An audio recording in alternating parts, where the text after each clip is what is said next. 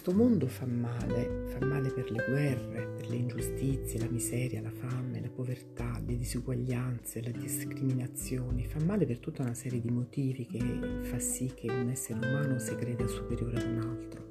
La prima divisione sulla quale si è basata questa illusione di superiorità è quella tra uomini e donne, tra il maschile e il femminile. Come grandi psicologi ci hanno già spiegato, ognuno di noi ha dentro di sé queste due polarità, maschile e femminile, quindi la lotta contro il femminile ci riguarda tutti quanti. La ferita inflitta al femminile ha delle ripercussioni non solo sulle donne, ma sull'umanità intera.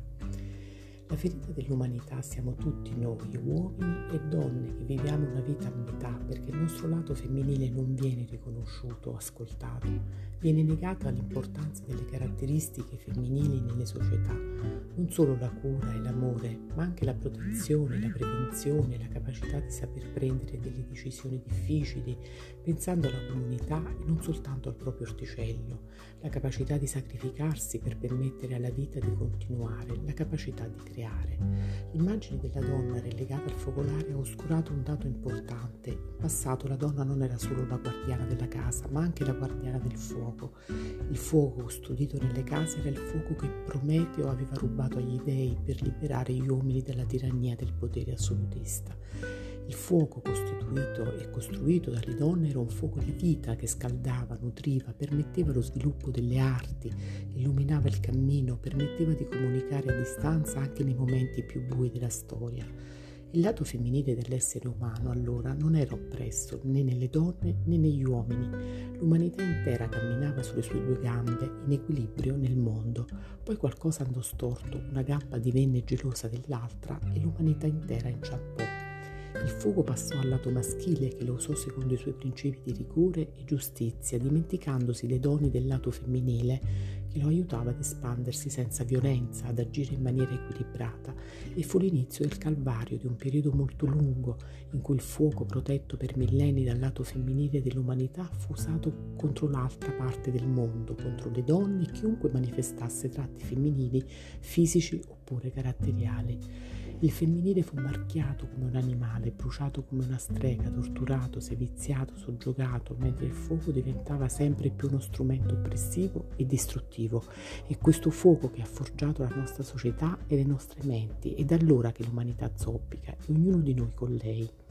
Siamo arrivati al punto in cui pure le donne cominciano a rinnegare il loro lato femminile manifesto e gli uomini soffocano il loro lato femminile latente, ma sappiamo che di questo passo non andremo lontano. I risultati di questa società separatista sono sotto gli occhi di tutti. Il mondo coniugato al maschile deve farsi un esame di coscienza lato femminile del nostro essere rappresenta l'antidoto agli estremisti che ci portano verso la rovina. Perciò diamogli voce che siamo gli uomini o donne. Se vogliamo vivere in un mondo più equilibrato e sano, dobbiamo esserlo anche noi nel nostro piccolo. E questo avverrà soltanto quando smetteremo di credere che uomini e donne fanno parte di mondi diversi e che dobbiamo rispondere a degli stereotipi senza ascoltarci a vicenda. Dobbiamo imparare a comunicare. Siamo parti dello stesso cielo, dello stesso mondo. Allo stesso tempo questo mondo va a rotoli perché ostenta una separazione ideologica tra la polarità maschile e femminile. Così la giustizia senza bontà diventa tirannia, la conoscenza senza comprensione diventa dogma. Abbiamo bisogno di entrambe le polarità per vivere bene, lontani dagli estremismi che ci spingono a vivere a metà, a rinunciare ad una parte importante dello spettro cromatico delle esperienze umane. Ognuno di noi ha dentro di sé un'energia maschile e femminile, ciò che forse siamo chiamati a raggiungere in questa vita è un equilibrio tra loro, in modo da poter percorrere questa pazza vita su due gambe invece che strisciando a terra. Se vorremmo davvero rialzarci dal fango, dalla melma dove siamo caduti, dovremmo contare su tutte le nostre forze, maschili e femminili assieme, ma prima di questo dovremmo farci un esame di coscienza. L'ideologia patriarcale dello sguardo autoritario e maschilista e che spinge al potere e all'individualismo è un fallimento totale, ha bisogno del femminile e del suo sguardo inclusivo per trovare un equilibrio.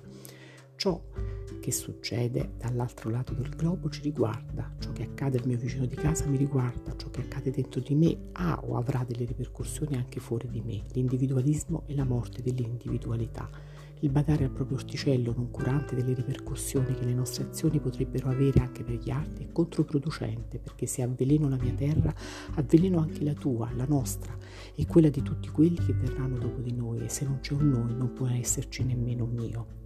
Incontriamoci perciò a metà strada Maschile e femminile sono chiamati a sostenersi a vicenda, a camminare l'uno al fianco dell'altra, accogliendo le loro differenze e a riconoscere la grande ricchezza che ne può derivare.